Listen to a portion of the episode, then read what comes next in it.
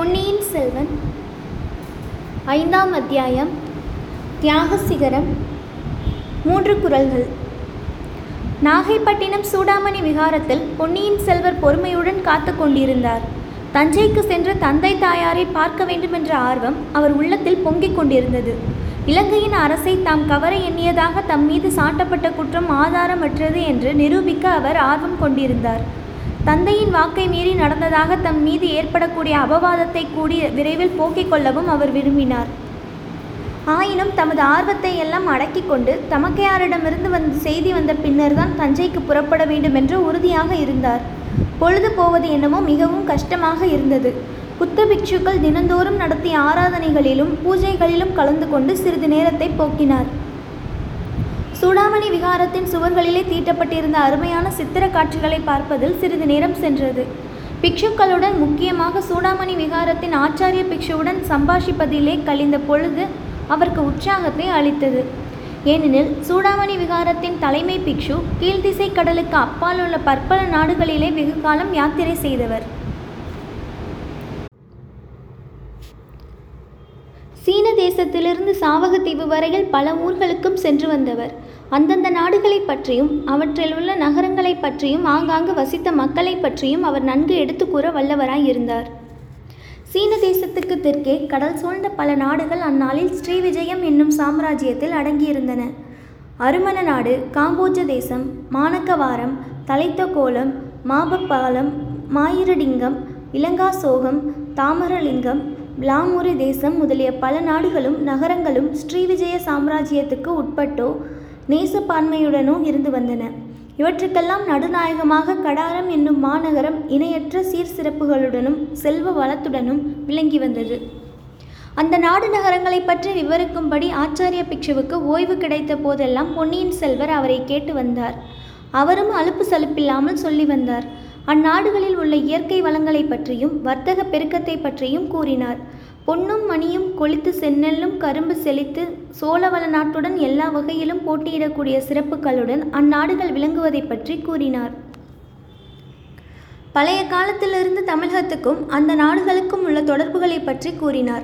பல்லவ நாட்டு சிற்பிகள் அந்த தேசங்களுக்கு சென்று எடுப்பித்திருக்கும் அற்புத சிறப் சிற்பத்திறமை வாய்ந்த ஆலயங்களை பற்றி சொன்னார். தமிழகத்திலிருந்து சென்ற சித்திர சங்கீத நாட்டிய கலைகள் அந்நாடுகளில் பரவி இருப்பதை பற்றியும் கூறினார்.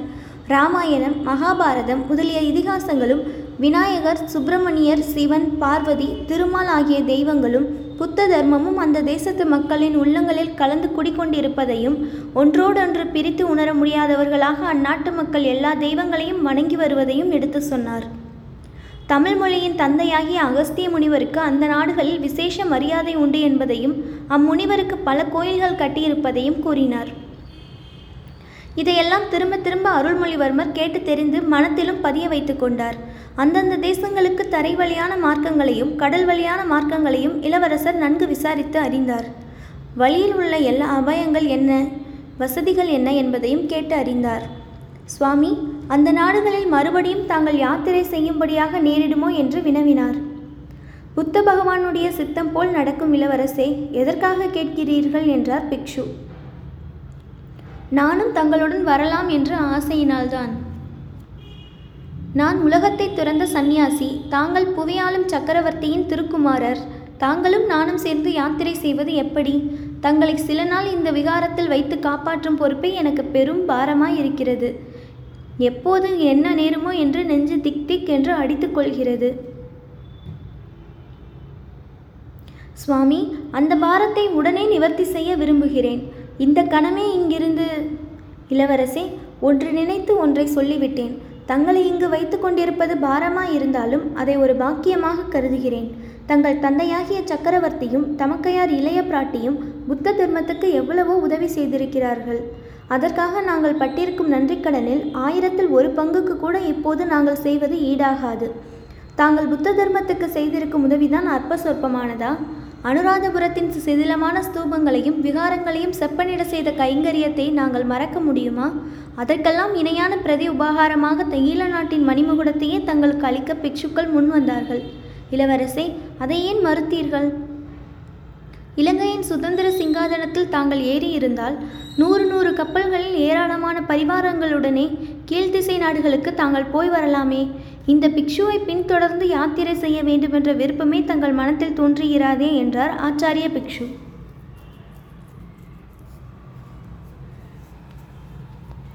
குருதேவரே இலங்கை ராஜகுலத்தின் சரித்திரத்தை கூறும் மகாவம்சம் என்னும் கிராந்தத்தை தாங்கள் படித்ததுண்டா என்று இளவரசர் கேட்டார். ஐயா இது என்ன கேள்வி? மகாவம்சம் படிக்காமல் நான் இந்த சூடாமணி விகாரத்தின் தலைவனாக ஆகியிருக்க முடியுமா? மன்னிக்க வேண்டும். மகாவம்சம் படித்ததுண்டா என்று தங்களிடம் கேட்டது தங்களுக்கு படிக்க தெரியுமா என்று கேட்பது போலத்தான். ஆனால் அந்த மகாவம்சம் கூறும் அரச பரம்பரையில் யார் யார் என்னென்ன பயங்கரமான கொடும் பாவங்களை செய்திருக்கிறார்கள் என்று தங்களுக்கு தெரியும் அல்லவா? மகன் தந்தையை சிறையில் அடைத்தான். தந்தை மகனை வெட்டி கொன்றான். தாய் மகனுக்கு விஷமிட்டு கொன்றாள். தாயை மகன் தீயிலே போட்டு வதைத்தான். பெற்றோர்களுக்கும் பெற்ற மக்களுக்கும் உறவு இப்படி என்றால்? சித்தப்பன்மார்கள் மாமன்மார்கள் சிற்றன்னை பெரியன்னைமார்கள் அண்ணன் தம்பிமார்கள் இவர்களை பற்றி சொல்ல வேண்டியதில்லை. குருதேவரே இப்படிப்பட்ட கொடும் பாதகங்களை இலங்கை அரச குடும்பத்தினர் செய்தனர் என்று மகாவம்சம் கூறுகிறதல்லவா? ஆம் அத்தகைய தீச்செயல்களுக்கு அவரவர்கள் அடைந்த தண்டனைகளையும் கூறுகிறது. அந்த உதாரணங்களை காட்டி மக்களை தர்ம மார்க்கத்தில் நடக்கும்படி மகாவம்சம் உபே உபதேசிக்கிறது. அதை மறந்துவிட வேண்டாம். மகாவம்சம் புனிதமான கிரந்தம். உலகிலே ஒப்புயர்வற்ற தர்ம போதனை செய்யும் நூல் என்று ஆச்சாரிய பிக்ஷு பரபரப்புடன் கூறினார். சுவாமி மகாவம்சம் என்ற நூலை நான் குறை சொல்லவில்லை. ராஜ்யாதிகார ஆசை எப்படி மனிதர்களை அரக்கர்களிலும் கொடியவர்களாக்கி விடுகிறது என்பதை பற்றித்தான் சொன்னேன். அத்தகைய கொடும் பாவங்களினால் களங்கமடைந்த இலங்கை சிம்மாதனத்தை நான் மறுதளித்தது தவறாகுமா? மகா புத்திமான்களான புத்த சங்கத்தார் அதனாலே தான் இலங்கை அரச வம்சத்தையே மாற்ற விரும்பினார்கள். தங்களை முதல்வராக கொண்டு புதிய வம்சம் தொடங்கட்டும் என்று எண்ணினார்கள். தாங்கள் அதை மறுத்தது தவறுதான்.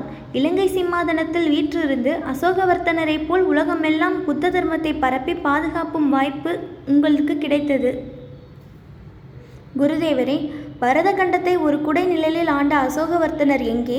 இன்று இந்த புத்த விகாரத்தில் ஒளிந்து கொண்டு தங்கள் பாதுகாப்பை நாடியிருக்கும் இந்த சிறுவன் எங்கே? உண்மையில் தங்கள் சீடனாக கூட நான் அருகை அருகதை இல்லாதவன். புத்த தர்மத்தை எப்படி பாதுகாக்கப் போகிறேன்? இளவரசே அவ்விதம் சொல்ல வேண்டாம். தங்களிடம் மறைந்து கிடக்கும் மகாசக்தியை தாங்கள் அறியவில்லை.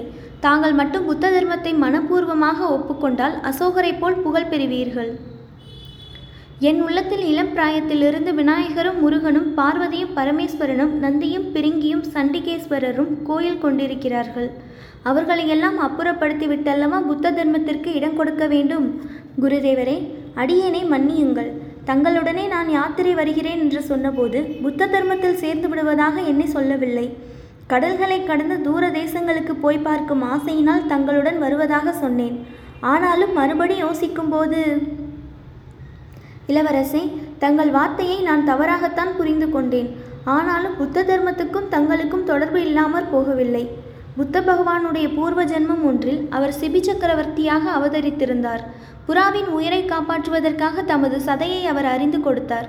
அந்த சிபியின் வம்சத்திலே பிறந்தவர் சோழ குலத்தினர். ஆகையினாலேதான் உங்கள் குலத்தில் பிறந்தவர்களுக்கு செம்பியன் என்ற பட்டம் ஏற்பட்டிருக்கிறது. இதை தாங்கள் மறந்துவிட வேண்டாம். மறக்கவில்லை குருதேவரே. மறந்தாலும் என் உடம்பில் ஓடும் ரத்தம் என்னை மறக்க விடுவதில்லை ஒரு பக்கத்தில் சிபி சக்கரவர்த்தியும் மனுநீதி சோழரும் என்னுடைய இரத்தத்திலேயும் சதையிலேயும் எலும்பிலேயும் கலந்திருந்தது. பிறருக்கு உபகாரம் செய் மற்றவர்களுக்காக உன்னுடைய நலன்களை தியாகம் செய் என்று வற்புறுத்தி கொண்டே இருக்கிறார்கள். மற்றொரு பக்கத்தில் கரிகால் வளவரும் விஜயாலய சோழரும் பராந்தக சக்கரவர்த்தியும் என்னுடைய இரத்தத்திலே சேர்ந்திருந்து கையில் கத்தியை எடு நால்வகை சைனியத்தை திரட்டு நாலு திசையிலும் படையெடுத்து போ கடல் கடந்து போ சோழ சாம்ராஜ்யத்தை விஸ்தரித்து உலகம் காணாத மகோன்னதம் அடைய செய் என்று இடித்து கூறுகிறார்கள். இன்னொரு புறத்தில் சிவனடியார் கோச்செங்கனாரும் தொண்டை மண்டலம் பரவிய ஆதித்த சோழரும் மகானாகிய கண்டராதித்தரும் என் உள்ளத்தில் குடிகொண்டு ஆலய திருப்பணி செய் பெரிய பெரிய சிவாலயங்களையும் எழுப்பு. மேருமலை போல் வானலாவி நிற்கும் கோபுரங்களை உடைய கோயில்களை நிர்மாணி என்று உபதேசி உபதேசித்து கொண்டே இருக்கிறார்கள். என் முன்னோர்கள் இவ்வளவு பேருக்கும் நடுவில் கிடந்து நான் திண்டாடுகிறேன். குருதேவரே அவர்களுடைய தொந்தரவுகளை பொறுக்க முடியாமல் உண்மையாகவே சில சமயம் எனக்கு புத்த சமயத்தை மேற்கொண்டு புத்த பிக்ஷுவாகிவிடலாம் என்று கூட தோன்றுகிறது. கருணை கூர்ந்து எனக்கு பௌத்த சமயத்தை பற்றி சொல்லுங்கள் புத்த பகவானை பற்றி சொல்லுங்கள் என்றார் பொன்னியின் செல்வர். இதை கேட்ட பிக்ஷுவின் முகம் மிக்க மலர்ச்சியடைந்து விளங்கியது. இளவரசே பௌத்த மதத்தை பற்றியும் புத்த பகவானை பற்றியும் தாங்கள் அறியாதது என்ன இருக்கக்கூடும் என்றார். அதோ அந்த சுவர்களில் காணப்படும் சித்திர காட்சிகளை விளக்கி சொல்லுங்கள். அங்கே ஒரு ராஜகுமாரர் இரவில் எழுந்து போக பிரயத்தனப்படுவது போல் ஒரு சித்திரம் இருக்கிறதே. அது என்ன? அவர் அருகில் படுத்திருக்கும் பெண்மணி யார்? தொட்டிலில் தூங்கும் குழந்தை யார்? அந்த ராஜகுமாரர் முகத்தில் அவ்வளவு கவலை குடிக்கொண்ட தோற்றம் ஏன் என்று இளவரசர் கேட்டார். ஐயா புத்த பகவான் இளம் பிராயத்தில் தங்களைப் போல் ராஜகுலத்தில் பிறந்த இளவரசராக இருந்தார். யசோதரை என்னும் நிகரற்ற அழகு வாய்ந்த மங்கையை மனோதிருந்த மணந்திருந்தார். அவர்களுக்கு ஒரு செல்வ புதல்வன் பிறந்திருந்தான். தகப்பனார் ராஜ்யபாரத்தை அவரிடம் ஒப்புவிக்க சித்தமாயிருந்தார். அந்த சமயத்தில் சித்தார்த்தர் உலகில் மக்கட்குலம் அனுபவிக்கும் துன்பங்களை போக்குவதற்கு வழி கண்டுபிடிக்க விரும்பினார். இதற்காக அருமை மனைவியையும் செல்வ குழந்தையையும் ராஜ்யத்தையும் விட்டு போக தீர்மானித்தார். அவர் நள்ளிரவில் அரண்மனையை விட்டு புறப்படும் காட்சிதான் அது. இளவரசே இந்த வரலாற்றை தாங்கள் முன்னம் அறிந்ததில்லையா? ஆம் பலமுறை கேட்டு அறிந்து கொண்டிருக்கிறேன். ஆனால் இந்த சித்திரத்தில் பார்க்கும்போது மனதில் பதிவது போல் வாயினால் கேட்ட வரலாறு பதியவில்லை. தூங்குகின்ற யசோதரையை எழுப்பி சித்தார்த்தர் உன்னை விட்டு போகிறார். அவரை தடுத்து நிறுத்து என்று எச்சரிக்க தோன்றுகிறது. சரி அடுத்த சித்திரத்தை பற்றி சொல்லுங்கள். புத்த பகவானுடைய வரலாற்றை குறிப்பிட்ட மற்ற சித்திரங்களையும் ஒவ்வொன்றாக ஆச்சாரிய பிக்ஷு எடுத்து விளக்கி வந்தார். அருள்மொழிவர்மர் புத்த தர்மத்தை தழுவினால் எவ்வளவு நன்றாயிருக்கும் என்ற ஆசை பிக்ஷுவின் இதய அந்தரங்கத்தில் இருக்கத்தான் இருந்தது. ஆகையால் மிக்க ஆர்வத்துடனே சித்தார்த்தருடைய சரித்திரத்தை சொல்லி வந்தார். கடைசியில் சித்தார்த்தர் போதி விருட்சத்தின் அடியில் அமர்ந்து தவம் செய்து ஞான ஒளி பெறும் சித்திரத்துக்கு வந்தார். அந்த சித்திரத்தை குறித்து அவர் சொன்ன பிறகு பொன்னியின் செல்வர் குருதேவா தங்கள் கருத்துக்கு மாறாக நான் ஏதேனும் சொன்னால் தங்களுக்கு கோபம் வருமா என்று கேட்டார். இளவரசி நான் ஐம்புலன்களை வென்று மனத்தை அடக்கவும் பயின்றவன். தங்கள் கருத்தை தாராளமாக சொல்லலாம் என்றார் பிக்ஷு. போதி விருட்சத்தின் அடியில் வீற்றிருந்தபோது சித்தார்த்தர் ஞான ஒளி பெற்றார் என்பதை நான் நம்பவில்லை.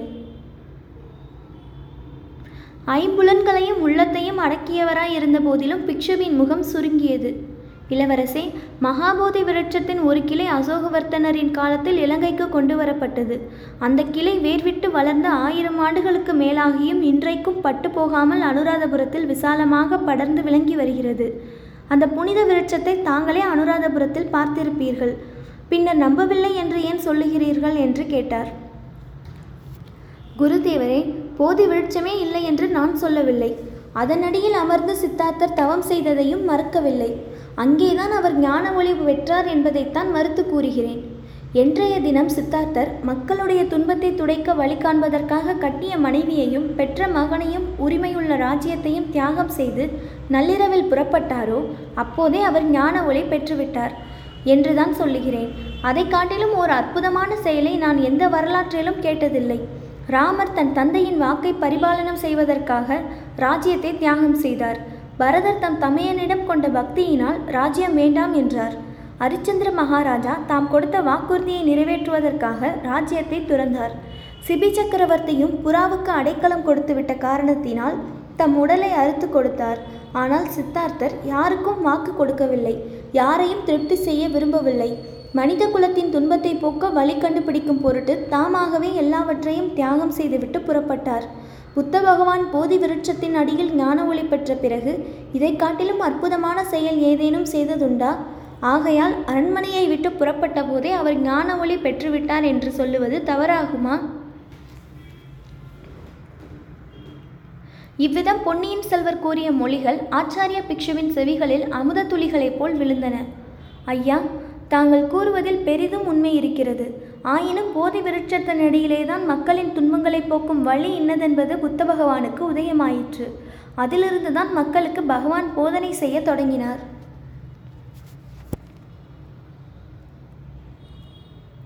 சுவாமி புத்த பகவானுடைய இப்போதனைகளை கேட்டிருக்கிறேன். அந்த போதனைகளைக் காட்டிலும் அவருடைய தியாக செயலிலே தான் அதிக போதனை நிறைந்திருப்பதாக எனக்கு தோன்றுகிறது. மன்னிக்க வேணும்.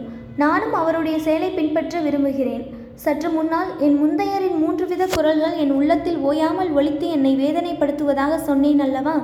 அந்த தொல்லையிலிருந்து விடுதலை அடைய விரும்புகிறேன். என்னை தங்கள் சீடனாக ஏற்றுக்கொள்ளுங்கள் என்றார் இளவரசர்.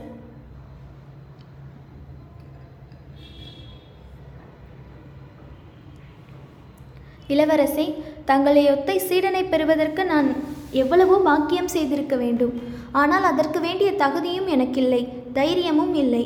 இலங்கையில் புத்த மகாசங்கம் கூடும்போது தாங்கள் விண்ணப்பித்துக் கொள்ளலாம் என்றார் பிக்ஷு. தங்கள் தகுதியை பற்றி எனக்கு சந்தேகமில்லை. ஆனால் தைரியத்தை பற்றி சொன்னீர்களே அது என்ன? ஆமாம் தைரியமும் இல்லைதான். இரண்டு தினங்களாக இந்த நாகைப்பட்டினத்தில் ஒரு வதந்தி பரவிக்கொண்டு வருகிறது. அதை யார் கிளப்பிவிட்டார்கள் என்று தெரியவில்லை. தாங்கள் இந்த விகாரத்தில் இருப்பதாகவும் தங்களை புத்த பிக்ஷுவாக்க நாங்கள் முயன்று வருவதாகவும் ஜனங்கள் ஒருவருக்கொருவர் பேசிக்கொள்கிறார்களாம். இதனால் அநேகர் கோபம் கொண்டிருக்கிறார்களாம். இந்த விகாரத்தின் மீது மக்கள் படையெடுத்து வந்து உண்மையை அறிய வேண்டும் என்றும் பேசிக்கொள்கிறார்களாம். ஆகா இது என்ன பைத்தியக்காரத்தனம்? நான் புத்த மதத்தில் சேர்வது பற்றி ஊரில் உள்ளவர்களுக்கு என்ன கவலை? நான் காவித்துணி அணிந்த சந்நியாச ஆசிரமத்தை மேற்கொண்டால் இவர்கள் ஏன் கோபம் கொள்ள வேண்டும்? இத்தனைக்கும் எனக்கு கல்யாணம் கூட ஆகவில்லையே. மனைவி மக்களை விட்டு போகிறேன் என்று கூட குற்றம் சுமத்த முடியாதே? என்றார் இளவரசர். ஐயா ஜனங்களுக்கு தங்கள் மீது கோபம் எதுவும் இல்லை. தங்களை ஏமாற்றி புத்த பிக்ஷுவாக்க முயல்வதாக எங்கள் பேரிலேதான் கோபம். வெறும் வதந்தியே இப்படிப்பட்ட கலக்கத்தை உண்டாக்கியிருக்கிறது. உண்மையாகவே நடந்துவிட்டால் என்ன ஆகும்? இந்த விகாரத்தையே ஜனங்கள் தரைமட்டமாக்கி விடுவார்கள். ஏதோ தங்களுடைய தந்தையின் ஆட்சியில் நாங்கள் நிம்மதியாக வாழ்ந்து வருகிறோம் தினந்தோறும். போதியன் திருநிலர் புனித நிற்பரவுதும் மேதகு நந்திபுரி மன்னர் சுந்தர சோழர் வன்மையும் மனப்பும் திண்மையும் உலகிற் சிறந்து வாழ்கனவே என பிரார்த்தனை செய்து வருகிறோம். இந்த நல்ல நிலைமையை கெடுத்துக்கொள்ள நான் விரும்பவில்லை. அதனாலே தான் தைரியமில்லை என்று சொன்னேன் என்றார் பிக்ஷு. அவர் கூறி வாய் மூடுவதற்குள்ளே அந்த புக்த விகாரத்தின் வாசற்புறத்தில் மக்கள் பலரின் குரல்கள் திரண்டு ஒருமித்து எழும் போ பேரோசை கேட்கத் தொடங்கியது. பிக்ஷு அதை செவி கொடுத்து சிறிது நேரம் கேட்டுவிட்டு இளவரசே நான் கூறியது உண்மை என்று நிரூபிக்க மக்களே வந்துவிட்டார்கள் போலிருக்கிறது. இதை எப்படி சமாளிக்கப் போகிறேனோ தெரியவில்லை. புத்த பகவான் தான் வழிகாட்டி அருள வேண்டும் என்றார்.